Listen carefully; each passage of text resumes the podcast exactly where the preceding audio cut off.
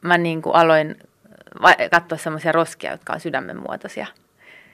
Jotenkin sitä sen enempää ajattelematta. Me oltiin esimerkiksi Kuvataideakatemian meidän tohtoriopiskelijoiden kanssa Murtsiassa Espanjassa sitten joku kolme vuotta. Ja yhtäkkiä mä niin selittää, että hei tulkaa kaikki nyt tähän, laittakaa jalat tuohon, niin mun täytyy ottaa kuva. Onhan se vähän hassua. Mutta mun mielestä niin kuin järkevällä ihmisellä voi olla tämmöisiä hassuja hassutuksia. Päähenkilö tällä kertaa on sarjakuvataiteilija ja taidemaalari Katja Tukiainen. Voimakkaista väreistä ja erityisesti punaisen vaaleammista sävyistä innoittunut ja söpön, mutta jotenkin samalla vähän semmoisen kesyttömän ja villin tyttöhahmon luonut kuvataiteilija. Huomaat, miten taitavasti mä väistelin sanaa pinkki. Joo, toi oli hieno. Punaisen, Punaisen eri sävyt. sävyt ja eri sävyt, joo. Mä voisin käyttää tuota joskus myöhemmin, toi on hirveän hyvä. Tulin tänne kuutta kuvaasi katsomaan Katja Tukiainen työhuoneellesi Helsingin kaapelitehtaalle ja ihan kesken töiden sitä todistavat housut. Ja housuista nyt voi päätellä jotakin noista maalitahroista, eli kyllä siinä edelleen vaaleaa punaista on aika paljon, on myös valkoista. Sitten on tuommoinen vahva, tällä vihreällä on ihan oma nimensäkin, mikä se on, se veri? Me, joo, viridian. Tässä on vähän tilaisuus vakoilla, että mitä värejä alkuvuodesta 2015 kankaalle tarttuu. Mutta on kiinnostavaa, kun tässä lukee myös tässä tuubissa, että verde veronese imitazione, eli veron, veronilaisen vihreän niin kuin imitaatio, että se, mihin se siitä viittaa, niin on varmaan ollut joku luonnon pigmenteistä tehty alun perin. Imitaatio, niin. Meillä on tänäänkin käytössä imitaatiot, koska nämä kuusi kuvaa, ne on nyt mun tabletilla. Me katsotaan niitä ruudulta mutta oikeasti ne on albumeissa kiinni. Joo, että näistä on moni semmoisessa albumissa, mitkä on mun äidin ja mun äidillä. Ja ne, missä mä oon pieni tyttö, niin on semmoisessa, mitä mun äiti ja isä on sitten meidän matkojen jälkeen, kun mun isä on kehittänyt ne kuvat ja mun äiti teki erivärisistä pahveista ne sivut. Ja sitten liimas ne kuvat ja sitten jätti tekstiä taas, että sitten sen jälkeen kun mun äiti oli liimannut, niin sitten mun isä vielä palasi siihen kuulakärkikynällä kirjoittamaan ne tapahtumat ja paikat. Ja joskus piirsi myös karttoja mukaan, että mitä reittejä ajettiin Euroopan halki Italiaan. Tai kun olin pienempi, niin Norjaan. Että ne on semmoisia perhekalleuksia ne albumit. Eihän semmoisista voi ajatella kuvia irti repivänsä. Ei, ei. Eli olemme imitaatioiden äärellä. Joo. Mikäs kuva on se, josta haluat tänään aloittaa? Kaukaa, varmaan noin 24 vuotta ennen mun syntymää, koska tässä on mun äiti pienenä yksivuotiaana vauvana ja mun isoäitini Elna mumme. Hän on syntynyt 12 ja mun äiti on syntynyt 44. Kaunis kuva ja hieno kampaus. Hmm. Tämä on siitä niin hauska, hauska kuva, että mun isoäiti Elna mumme pitää siinä ilosena mun äitiä ja se on hyvä tilanne. Ja sitten mun äiti on niin kuin hämmentynyt siitä kamerasta ja osoittaa pienellä lapsen kädellään suoraa kameraa kohti ja katsoo noin nappisilmillä ja sitten ne posket näyttää, että ne olisi niin painavat, että ne vetää tuota suuta tuolla tavalla alaspäin. Se on niin söpö. Minkä takia halusit aloittaa kuvasta, jossa on äitisi vauvana ja isoäitisi? No, tämä liittyy sitten siihen, että kun mä oon ihan opiskelun alkuajoista ja ennen sitäkin jo ratkaisemattomasta syystä ei ole sitä ratkaisua tietenkään, en osaa selittää, että mä oon sitä tyttöteemaa työstänyt ja sitten jatkanut sitä vaan keskikään lähestyessäni niin kuin nähnyt tavallaan tarkemmin sitä omaa, että miksi mä oon tehnyt, te, tai miksi mä jaksaa kiinnostaa se tyttö, ja onko se mulle semmoinen ikään kuin tämmöinen alkukuva.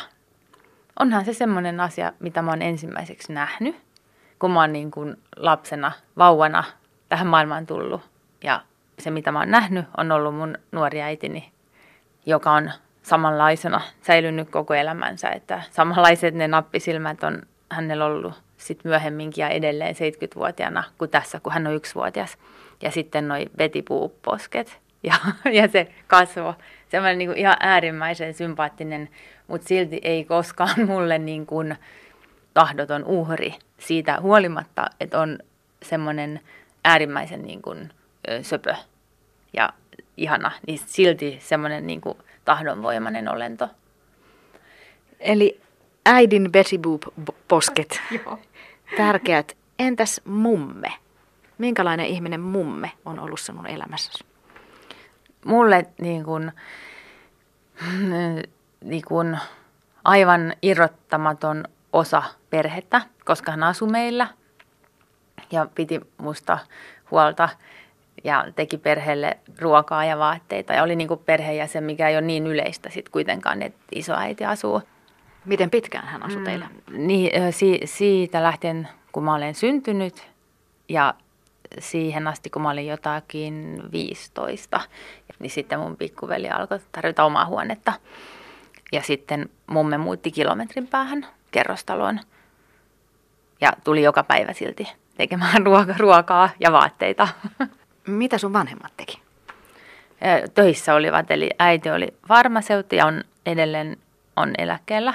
Ja sitten isä oli siihen aikaan sairaalapastorina. Missä vaiheessa sitten kuvataiteet astu elämääsi? Isän kaikki viisi sisarusta, heitä on kuusi, niin kaikki viisi joko ammatikseen tai työnsä ohessa harrastuksena, niin harrasti maalaamista, Ola, Olavisetä, taidegrafiikkaa. Hän oli kirkkoherra.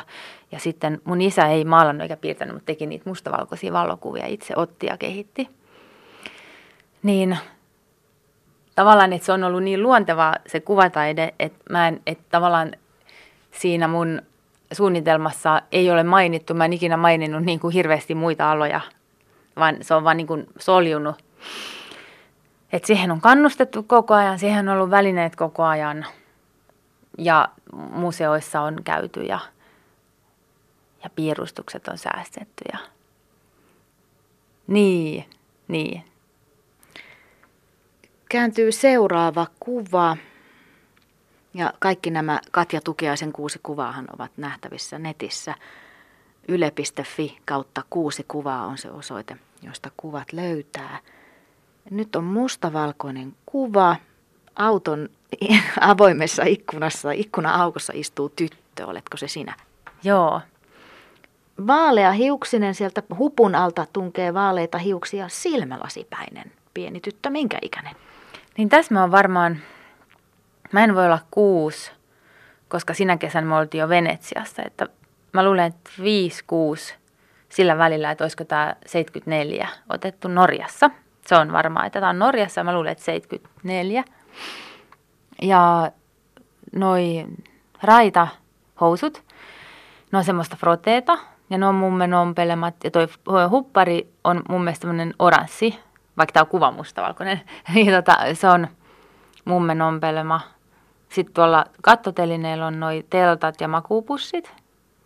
Eskortti on yksi perheenjäsen. Se on vuoden 69 Ford Escort. Rekisterinumero TU207. Eli samana vuonna tehtaalta tullut kuin sinä. Joo, joo. Ja se on tärkeää. Ja se on turkoosi. Se on hyvä, että sä Katja Tukiainen nyt värität näitä kuvia, koska, koska se on ymmärrettävää, että me 50, 60, 40-luvulla, missä ikinä ollaankaan synnytty, että meidän varhaisimmat kuvat on mustavalkoisia, koska se oli mustavalkokuvien aikaa. Mm. Mutta just sinun kohdallasi se tuntuu niin, niin, niin hassulta, että me katsotaan mustavalkoista kuvaa, kun, kun värit on, mm. on niin olennaista sun taiteessa. Joo. Mutta turkoosi, eskortti. Joo, Joo ehdottomasti turkoosi. Mulla on tosiaan ne silmälasit muovisankaset ja tuossa näkyy, että se ei ole peitetty se toinen silmä. Mm, se oli aina jo, joitain kausia se oli peitetty semmoisella ihonvärisellä teipillä, kun sitä yritettiin sitä heikkoa silmää vahvistaa. Eli minkä ikäisenä sait silmälasit? Neljävuotiaana. Neljävuotiaana ja ne oli plus kymmenen. Ja, ja tota, sitten oli paha karsastus tai semmoinen, että mä katsoin kierroon. En sen näki ihan, että mä katson kierroon. Mä katson joskus välillä nykyäänkin väsyneenä kierroon. Ja tota, mm, Plus kymmenen on nimittäin aika paljon. Niin. Onko sulla muistikuvia siitä, että miten sä näit maailman ennen niitä silmälaseja? Niin, toi on niin kuin, eli mä oon sanonut neljävuotiaana, niin mä en pysty muistamaan. niissä kuvissa ennen sitä, kun niitä kuvit otettiin koko ajan, niin siinä näkee, niissä näkee, että ilman niitä laseja, niin se toinen silmä menee tosi paljon sisäänpäin. Mutta sen sijaan mä muistan sitten sen jälkeen, kun mä oon saanut noin lasit, niin mä opin piirtämään rakennuksia tosi nopeasti pakopisteperspektiivissä ihan itse. Ja mä muistan sen sen takia, siitä ei ole kuvia, ne työt on varmasti, mutta mä muistan sen, kun kaverit seurakunnan iltapäiväkerhossa oli niin haltioissa, että ne kysyivät, että miten talo piirretään noin, että se näyttää oikealta. Ja sitten mä kävin jokaisen luona viivottimella, mä olin siis viisi vuotias. Niin mä kävin jokaisen kaverin luona viivottimella näyttämässä, että näin se seinä piirretään tuonne päin meneväksi, että se pakenee niin katsojasta. Mä en tiedä, miten mä sen selitin. Myöhemmin sitten mä oon niin mun taidepedagogin opinnoissa niin ihan virallisesti joutunut käymään läpi sen, että miten sitä opetetaan yhden ja kahden pakopisteen perspektiivi. Ja tota, niin, niin mä oon ajatellut, että mä näin niin huonosti ja mulla oli niin tärkeää ymmärtää, että miten se maailma rakentuu. Niin sitten kun mä sain ne silmälasit, niin mä niin kuin oikeasti tutkin ja tarkkailin sitä maailmaa siltä oli jotenkin, että mä sain ne lasit varmaan just siinä kehityksen vaiheessa, että se oli otollinen vaihe sille, että se kiinnosti mua äärimmilleen, että miten niin kuin kolmiulotteista maailmaa kuvataan kaksiulotteisella pinnalla. Ja toinen tarina kertoo, sekin liittyy Norjaan. Me oltiin yhdellä vuokratulla mökillä ja mä näin telkkarista jonkun vanhan arkistopätkän, missä menee kaksi tasoa, semmoinen vanhanaikainen lentokone. Ja sitten mä olin pyytänyt teippiä paperia ja rakentanut sen ja sakset ja rakentanut semmoisen kaksitasoisen pienen niin veistoksen tai semmoisen niin paperihärvelin. Ja en mä sitä muistaisi, mutta mun äiti isä kertoo siitä, että ne oli ällistyneitä. Että mä halusin tehdä sellaisen. Ja mäkin olen ällistynyt. Nyt näin aikuisena. Eli olit tuossa ehkä viisi, ehkä kuusi-vuotias. Millaisista asioista viisi-kuusi-vuotias Katja Tukiainen oli innoissaan? Muusta kuin pakopisteistä. Niin. Näkemisestä ja salaisuuksista ja taianomaisista asioista, että tuolla samalla matkalla oli se, oltiin leiriydytty, silloin ainakin sai leiriytyä minne sattuu, Vuonon rannalla Norjassa. Ja vanhempien huoleksi oli jäänyt se, että yöllä oli satanut ja olisiko sitten ollut joku lampi, mutta siinä oli niin kuin joku hätä, että se vesi oli noussut. Ja piti teltta koota nopeasti pois. Mutta mua kiinnosti se semmoinen salainen puutarha. Siinä oli joku vaan semmoinen niin kuin pieni metsäläikkä tai rykelmä, minkä pystyi kiertämään. Se oli niin kuin hiekan ympäröimä. Ja se oli mun mielestä niin fantastinen, kun se oli rajattu. Se oli semmoinen ryteikkö, että sinne ei ihan pääse, että siellä on jotain niin kuin, vähän niin kuin jotain ohdakkeita. Mutta silti se oli niin kuin rajattu, vähän niin kuin saari hiekalla. Ja mä muistan sen vieläkin, ja useinhan mä toistan esimerkiksi siinä, mikä on lastenklinikalla se kokonaistaideteos, semmoinen, missä on seinämaalauksia ja muuta, niin sen nimi on Salainen puutarha. Semmoisten asioiden löytäminen, että haluaa uskoa siihen taikaan. Silloin lapsena sitä niin kuin varmaan ei sitä tarvitse päättää, että haluaa uskoa, eikä kyllä aikuisenakaan. että semmoiset asiat. Tämä voi olla vähän outo kysymys, mutta piirrät ja maalaat sitä tyttöä vuodesta toiseen, että se, se ei jätä sua rauhaan, mm. niin tykkäsitkö olla tyttö itse? Ilman muuta, mutta en mä niin kuin hahmottanut sitä sen kummempin, että onko mä tyttö vai poika. tai siis sillä tavalla, että no 70-luvulla meillä oli aika helppoa. Legot oli mun suosikkeja ja mulla oli myös pikkuautoja ja oli nalleja ja nukkeja – sitä mä muistan, että koska Barbit tuli ennen kouluikää, mutta ne ei tuonut mitään dramaattista niin kuin muutosta. Tavallaan mä olin myös sellainen tiedemies, että mun yksi rakkaimmista leluista oli semmoinen vanha metallinen, sitä ei ollut koskaan käytetty tuhkakuppina, mutta semmoinen, missä on sellainen läppä, joka aukeaa, se on metallia. Se oli myös turkoosi ja se oli täynnä erilaisia magneetteja. Osa oli semmoinen, että mä olin purkanut, olisiko sitten isän kanssa, en muista kenen kanssa, niin jonkun radion ja sieltä löytyi niinku sen mistä kohtaa löytyi sellainen pyöreä magneetti ja sitten se me oltiin rikottu osiin. Sitten oli kaikenlaisia muita magneetteja ja ne magneetit jakso innostaa mua aina ja niiden tutkiminen, miten ne reagoi toisiinsa. Että tota, olisin voinut olla poika lapsikin noin leikkeinä, niin kyllä Että tavallaan se oli niin kuin ideaalia aikaa kasvaa lapseksi, että ei tarvinnut niin kuin olla mitenkään tietoinen siitä sukupuolesta. Kuvataiteilija Katja Tukiaisen elämää maistellaan tänään siis kuuden kuvan kautta. Ja ne varsinaiset valokuvat ovat kiinni albumeissa, jotka ovat perheen aarteita. Niitä ei missään nimessä voi riipiä irti. Me tuijotetaan siis Katja Tukiaisen kanssa tabletin ruutua. Ja ihan samalla tavalla näitä kuvia voi katsoa kuka tahansa ruudulta. Ne ovat kaikkien katsottavissa osoitteessa yle.fi kautta kuusi kuvaa. Ja sitten kolmas kuva, eikö, niin, eikö tämä ole kolmas? Joo. On se, joo. joo. Nopeasti se aika kuluu. joo, niin se aika kuluu, joo. Kuvassa näkyy nuori nainen ja juliste. Julisteessa on italian, italiankielisiä sanoja, että johonkin on ingresso libero, vapaa pääsy. Ja Joo, ja tota, onko siinä 1995 joo, tuolla se ylhäällä? Se on hyvä nähdä. Täsmääkö joo. se julisteen vuosi? Joo, joo. Tämä on niin kuin 95, 94, 95 Akademia di Belle Arti Venezia kuvataideakatemiassa. Mä opiskelin siellä, mä hain sinne ihan pääsykokeiden kautta, että silloin ei ollut mitään vaihto-ohjelmaa sinne. Tämä on sitten jo liimattu ihan niin kuin omaan omaan albumin, koska mä oon ollut 25 tuossa ja mä otin tämän, tämä ei ole mikään semmoinen ikoninen kuva, että mä olisin tuijotellut tätä. Tai edes koskaan laittanut Facebook-profiilikuvaksi. niin tota, tämä oli vaan musta hauska, kun tässä on toi kissa, tuommoinen vähän kömpelö kissamaalaus. Ja tämä on otettu karnevaalien aikaan Venetsiassa ja minä ja mun opiskelijakaverit tehtiin siellä kun siellä on ihan hirveästi se yksi viikko helmikuussa turisteja. Ja joku oli keksinyt, että me voidaan tienata rahaa turisteilta, jotka hyväuskoisesti tulee meidän maalattaviksi. Ja sitten oltiin jostain nostettu niitä kasvamaaleja. Ja ensimmäiset tuntui, että ne saattoi pyytää jotain niin kuin semmoista poskea, joku perhonen tai joku semmoinen koukerojuttu. Ja se oli ihan kamalaa se oli jotenkin mun mielestä niin tuskallista, kun mä en ole ikinä ollut semmoinen, että mä voisin tehdä, kun joku katsoo. Ja sitten piti tehdä ja tuntui, että tämä menee ihan pieleen. Mutta mun pitää vaan, mä saa näyttää, että tämä menee ihan pieleen. Ja, ja tota, sitten aina näytti, että ne on tyytyväisiä kuitenkin ne turistit niistä semmoisista maalauksista. Eli se on niinku siellä tapa, että siellä niinku, turistitkin voi tietenkin jostain kuin naamion, mutta myös, että he ottaa jotain kasvomaalauksia. No sitten sen päivän jälkeen mä olin vaan tehnyt tämän kissan itselleni, tuommoisen simppelin – Ruskean nenänpää ja viikset. joo, joo.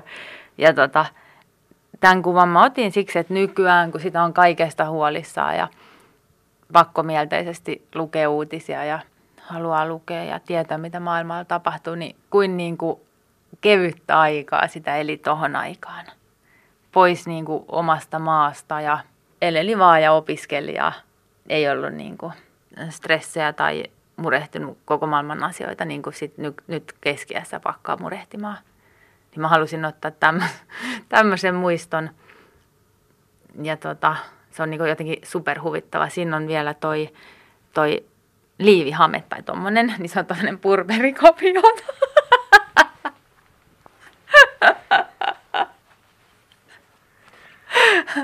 Joo. Beessiä, musta ja valkoista ja vähän punaista. Joo, joo. Hai. Joo.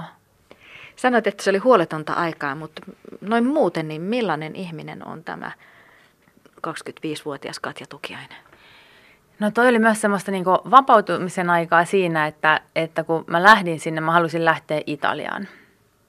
Ja sitten mä sanoin Taikissa, että mä lähden Italiaan opiskelemaan maalausta, niin joku opettaja, taiteilija, opettaja sanoi, että no, mene sinne ja tuut sitten takaisin. Ja sitten tota, Mä en ehkä niinkään lähtenyt sen takia, että siellä olisi ollut niin kuin Aallonharjalla just se taideopetus sillä tavalla, että siellä oli hyvin niin kuin konservatiivinen klassinen opetus, mistä mä tykkäsin. Mutta tärkeimpää oli se, että mulla oli ne kaikkein kesien vuosien hyvät kokemukset sieltä Italiasta niin, että miltä tuntuu, että kun on niin kuin hyvä olla ja vapautunut olla, ihmiset on kivoja. Ja koska mä olin niin ulkopuoliset ei sitä voi tietää, että kuin, niin kuin hirveän ujoma on ollut. Että mun oli niin kuin paljon mielipiteitä, mitä mulla oli vaikea koskaan sanoa. Ja se keskustelukulttuuri siellä Italiassa on niin toisenlainen ja se on jotenkin niin kuin paljon armollisempi. Ja että ihmiset niin kuin mukailee ja ei se haittaa ja voi kimmastuakin ja voi niin riidelläkin ikään kuin semmoisessa. Se ei ole sillä tavalla meidän näkökulmasta voi olla riitelyä, mutta heidän näkökulmasta on vain niin mielipiteiden vaihtoa.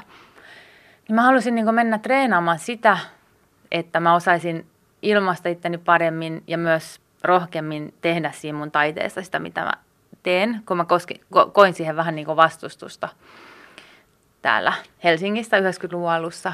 Ja mä tiesin, että mä haluan pitää siitä kiinni, mutta mä tarvitsen niin jonkun toisen paikan. Ja se oli ihan erittäin onnistunut ratkaisu. Niin se ei tosiaankaan ollut ensimmäinen kerta, kun vietät aikaa Italiassa. Niin, eli niin, se no, Norjan kesämatkojen jälkeen mä olin sitten kuusivuotias, kun me mentiin ensimmäisen kerran Italiaa sillä samalla eskortilla e- Euroopan läpi. Ja sielläkin niissä matkoissa meni usein se kuukaus.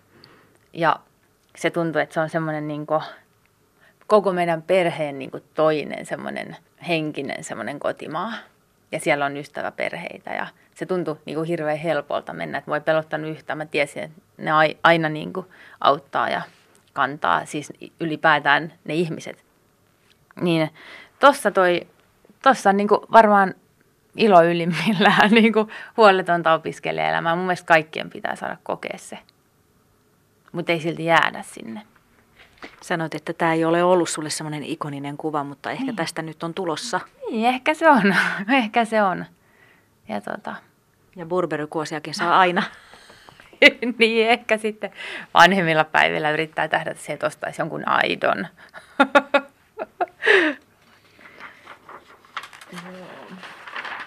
no sitten etsitään seuraava kuva. No se löytyikin heti tabletin ruudulta. No tämä on sitten ainoa, ja, tai siis näistä ensimmäinen, joka on otettu kännykkäkameralla. Valokuvaaminen on muuttanut ihan muotoa. Ja kyllä meidän perheessä on vielä semmoinen niin turistipokkari-filmikamera. Mutta tota, en ole semmoista käyttänyt pitkä aikaa enää, että ottaisi niin sillä tavalla, että itse säätää kaikki ne säätöineen. Tämä itse asiassa aika pitkä juttu. Tämä on semmoinen juttu, että mun mummo, Elna mumme, usko paljon tämmöisiin erilaisiin ennusmerkkeihin ja enneuniin ja tämmöisiin.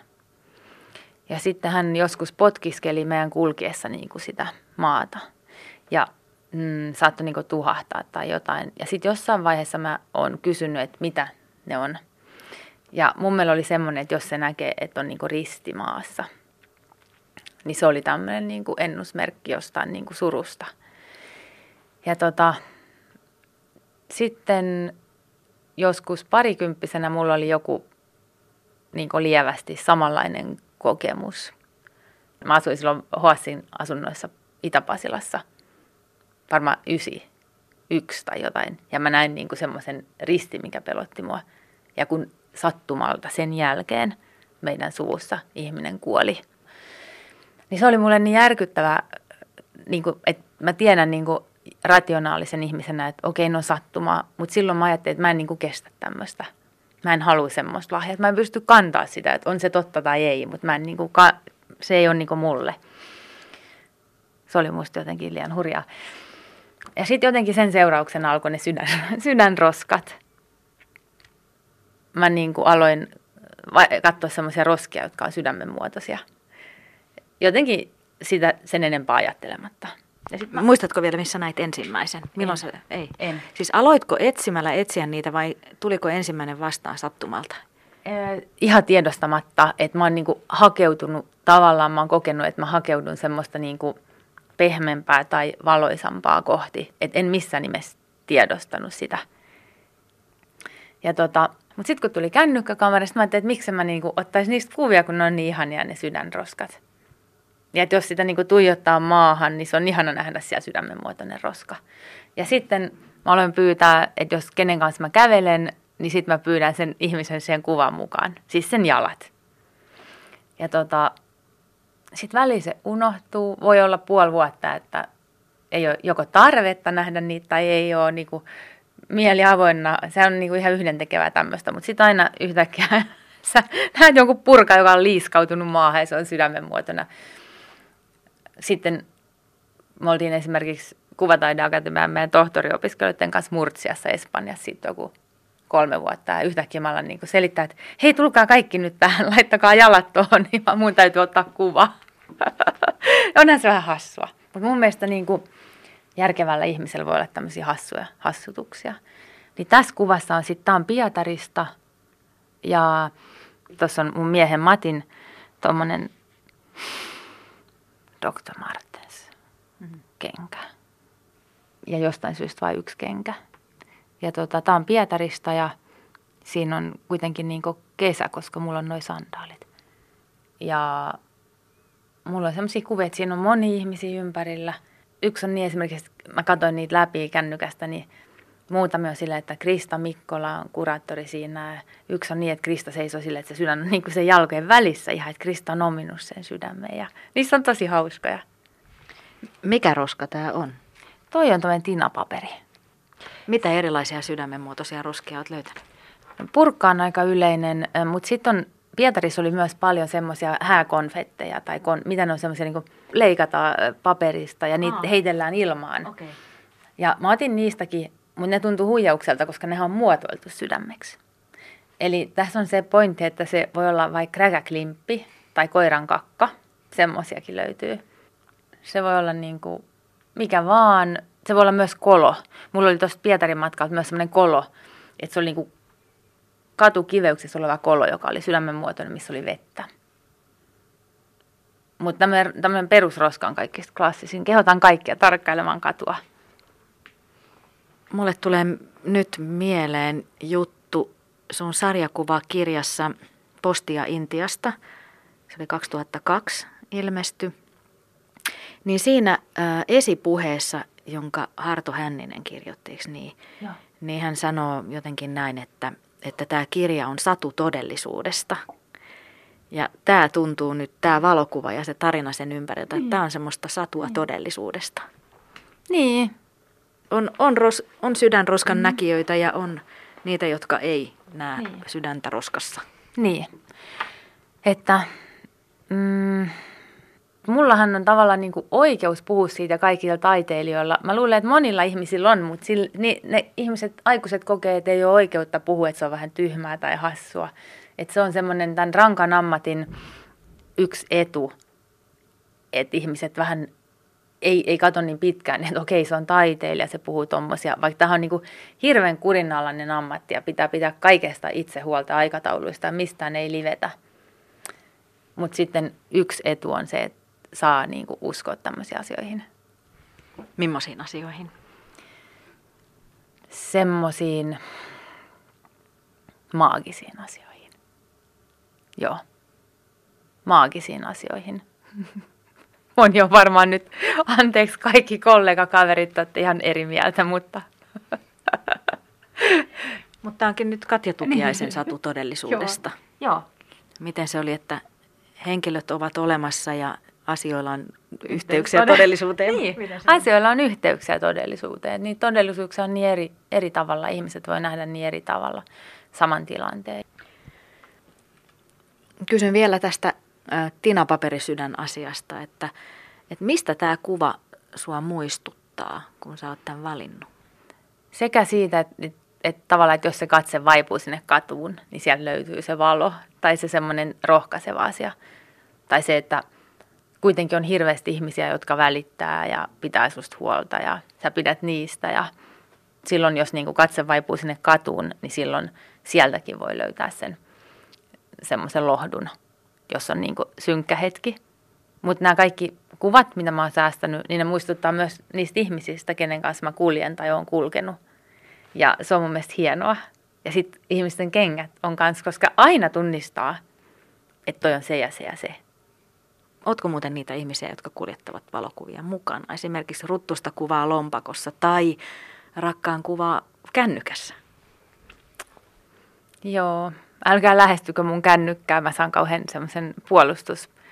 Siis mu, mulla ei oikein väliä minkälainen kännykkä, mutta siinä täytyy olla hirveästi tilaa. mun kaverit sanoivat, että eikö sä voi niinku ladata niitä tietokoneelle? Että tarvitsen olla niin paljon tilaa? Tarvii, koska mulla voi millä hetkellä tahansa tulla se halu katsoa se kuva siltä vuodelta. että tähän on itse asiassa mahtavampaa kuin silloin, kun oli vain se yksi, yksi albumi, mist, tai ne al, tietyt albumit, mistä äiti sanoi, että jos tulisi talossa tulipalo, niin tuolla komerossa ne kaikki otetaan kainaloon ja ekana pihalle turvaan. Niin nykyään meillä on ne kuvat kaikissa pilvipalveluissa ja joo joo, mutta kyllä mä oon niihin erittäin kiintynyt. Sitten kaivetaan tabletilta seuraava kuva. Se taitaa olla tämä. Joo. Kerro, mitä tässä kuvassa nähdään? Siinä on tota niin, nosturi. Ensinnäkin mä kiinnitän siihen huomioon. Sitten siinä on kaksi japanilaista taidemuseon tai Spiral Art Space, Spiral Art Garden nimisen hienon näyttelykeskuksen työntekijää, jotka ripustaa tuonne kattoon mun veistoksen alaosaa. Se pää puuttuu vielä. Ja sitten tuossa kuvan vasemmassa reunassa näkyy läheltä kahden veistoksen kasvot puoliprofiilista. Ja mä halusin tämän, tämä on niin kuin paras kohta siinä työssä, kun on tehnyt jotain isoa ja työteliästä ja sitten kun siihen koneistoon tulee mukaan muita ihmisiä, jotka ei kyseenalaista sitä, vaan uskoo siihen yhtä täysillä ja rupeaa rakentamaan sitä näyttelyä omalla ammattitaidollaan, vankkumattomalla ammattitaidollaan. Milloin tämä kuva on otettu ja missä ollaan? Tämä on otettu myöskin mun kännykkäkameralla Tokiossa joulukuussa 2014, eli ihan hetki sitten. Ja näyttelyä pystytetään. Millaista se on? No se on ensin hermostuttavaa, kun on vaikea, kun menee uuteen paikkaan, niin on vaikea luottaa, että kuinka paljon niillä ihmisillä on aikaa tai kuinka paljon sun täytyy tehdä itse ympäristössä, mitä sä et tunne. Tai täytyykö sun juosta kesken rautakauppaa hankkimaan jotain, mikä puuttuu. Tai onko nosturi semmoinen, että se ei nousekaan tarpeeksi korkealle. Tai täytyykö sun ohjata sitä itse esim. Semmoistakin on ollut, että mä oon ohjannut jopa semmoista niin kuin missä on nivel, mikä menee 14 metriin, semmoisen niin kuin, vähän niin kuin kyynärpää, ja siellä on kahden hengen seistävä kori. Ja kun siellä on kahdeksan tuntia päivässä semmoisessa nosturissa tekemässä seinämaalausta, sitä ohjataan semmoisella joystickillä kolmiulotteisessa maailmassa niin, että se menee joka, aivan joka ilman suuntaan ylös alas sivuille, joka suuntaan. Ja se heijaa, ja kun siellä on sen koko päivän ja sitten illalla istuu sängyn reunalla, niin se heijaaminen jatkuu. Ja siellä ylhäällä kädet hikoilee ja siinä ei ole minkäänlaista turvallisuuden tunnetta oikeastaan. Se seinä, mikä on sun edessä, niin sä oot kuitenkin siellä monien monien metrin korkeudessa. Niin se näyttelyripustus on aina semmoinen, mm, mulle, jos siinä on jotain korkealle menevää seinämaalausta tai veistoksia, se on mulle vähän niin kuin semmoinen vuodenvallotus. Ja sulla saattaa olla siis ainakin maalauksia, jotka on siis tauluja kankaalle maalattuja, kehystettyjä, jotka kiinnitetään mm. tai ripustetaan seinälle. Sitten sulla saattaa olla niin, että sä maalaat sinne itse Joo. suoraan seinään Joo. jotakin. Sitten näitä valomainostyyppisiä. Joo. Sitten voi olla video, Joo, heijastusta. Joo. Joo. Ja mitäs vielä? No sitten on niin, no, no tietysti nämä, ja ne korkeat veistokset. Joo, niin että osa näistä tuota, veistoksista tulee joskus hyvin ylös. Ja voi olla myös piirustusta osana installaatiota. Ja tässä sitten niin, niin mulla oli näille valjaat tälle veistokselle, mutta se oli pitkään nämä laitto, nämä kolme miestä laitteli niitä valjaita ja totesi, että ne ei ole tarpeeksi. Niitä on käytetty kyllä Suomessa, mutta ne ei ollut tarpeeksi jotenkin stabiilit ja he toi sitten tuommoiset niin oikean ihmisen työmiehen tuommoiset valjaat ja laittoi ne.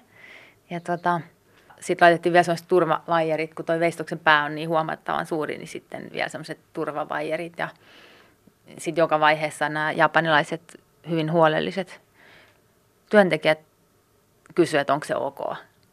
Ja kaikki meni hyvin täydellisesti. Siis kun, kun tekee täällä työhuoneella, niin se on kumminkin semmoinen hallittu mä hallitsen tämän maailman. Mutta sitten kun lähdetään jonnekin museoon Suomeen tai ulkomaille tai mihin vaan galleriaan, niin silloin sitä joutuu heti muiden armoille ja pitää osata luottaa niihin ammattilaisiin. Ja se ei aina olekaan, kun ei ole tottunut siihen, niin se on aina niin kuin uusi juttu joka kerta, kun on aina eri ihmiset useimmiten. Minkä kokoisia tyttöjä tässä muuten asetellaan paikoille? Tästä kuvasta on vähän vaikea arvioida. Tuossa on tota, täällä työhuoneella on toi yksi heistä, eli joku kaksimetrinen on. Tämä vaatekoko on joku 34, 36, aika pieni, pieni ja pitkäsäärinen neiti ja hyvin iso toi pää ja silmät. No on niitä, joo. Hän ei ollut siellä, mutta he ovat hänen sisaria. Onko heillä, hänellä, heillä nimeä? Juu, kaikilla on tota niin, tässä, mä en osaa niitä ulkoa. Voi olla, että toi, joka näkyy, on ehkä Fanni ja toi vihreä hiuksinen taitaa olla Eeva. Entäs täällä työhuoneella tämä, jonka teepaidassa lukee Free Pussy Riot? Mun mielestä hän on Laura. Mä voin käydä tsekkaamassa. Tarkistaa mun tuntemus. Joo. Ei, ei, ei. Ei ollutkaan Laura. Pieleen meni. Pieleen meni. Pieleen meni. Laura, Laura on se, jonka paidas lukee ö, Occupy Wall Street. Vanha juttu. Mutta, ja tämä Free Pussy Riot, vanha juttu tämäkin, niin hän on kisu. Mä rupesin nimittäin se tytöttely häiritsemään itteenikin, niin. että puhuu näistä Kisu. vaan niin kuin jonain niin. tyttöinä. Joo. Niin joo, totta. Joo. Se on vielä jonain päivänä arvonimi tai semmoinen, niin kuin, meidän pitää uskoa niin. Kerroit siitä Venetsiasta ja, ja Italiasta, että olet oppinut siellä ilmaisemaan mm. itseäsi mm. ja ilmaisemaan mielipiteitä ja mm. karistamaan vähän sitä ujoutta tai mm. ainakin löytämään keinoja ujouden ohi. Mm. Mites Japani? Mitä olet niin. Japanissa oppinut?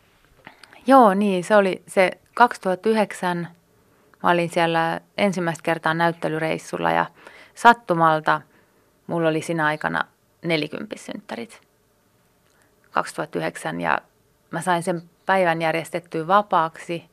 Mä olin siellä niin kuin kaksi viikkoa Jokohamassa ja tämä sama Spiral Art Center ö, järjesti sitä Jokohaman näyttelyä myös ja rahoitti.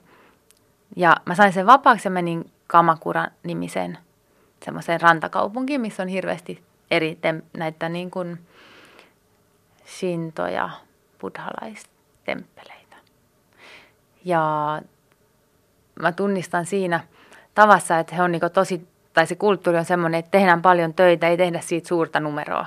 Että tehdään vaan, ei itse asiassa lähetä paljon turhia että,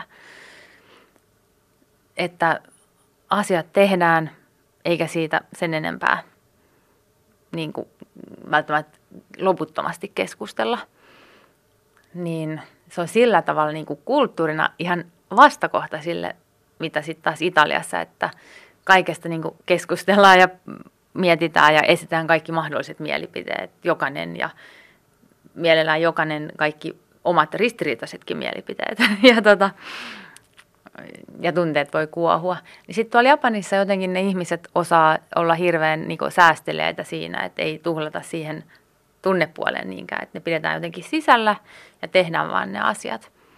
Ja mun mielestä siinä on sitten se, että kun ihminen oppii, mä en tiedä onko tämä jonkun äm, kehityskäyrän normaali kulku, mutta tavallaan, että ihmisen pitää oppia niin kuin nuorena aikuisena sanomaan se, mitä mieltä on.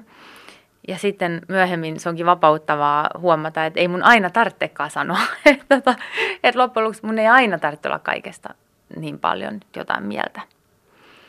Että ehkä tämä keski voisi tuoda semmoista viisautta, että sanoisit painokkaammin ne asiat, mistä on hyvin tärkeä sanoa. Että tota, mä tykkään kovasti siitä, miten japanilaisten kanssa voi tehdä töitä, että ne pysyy niin kuin aika selkeinä ne asiat. Ja sitten ne hoituu kuitenkin.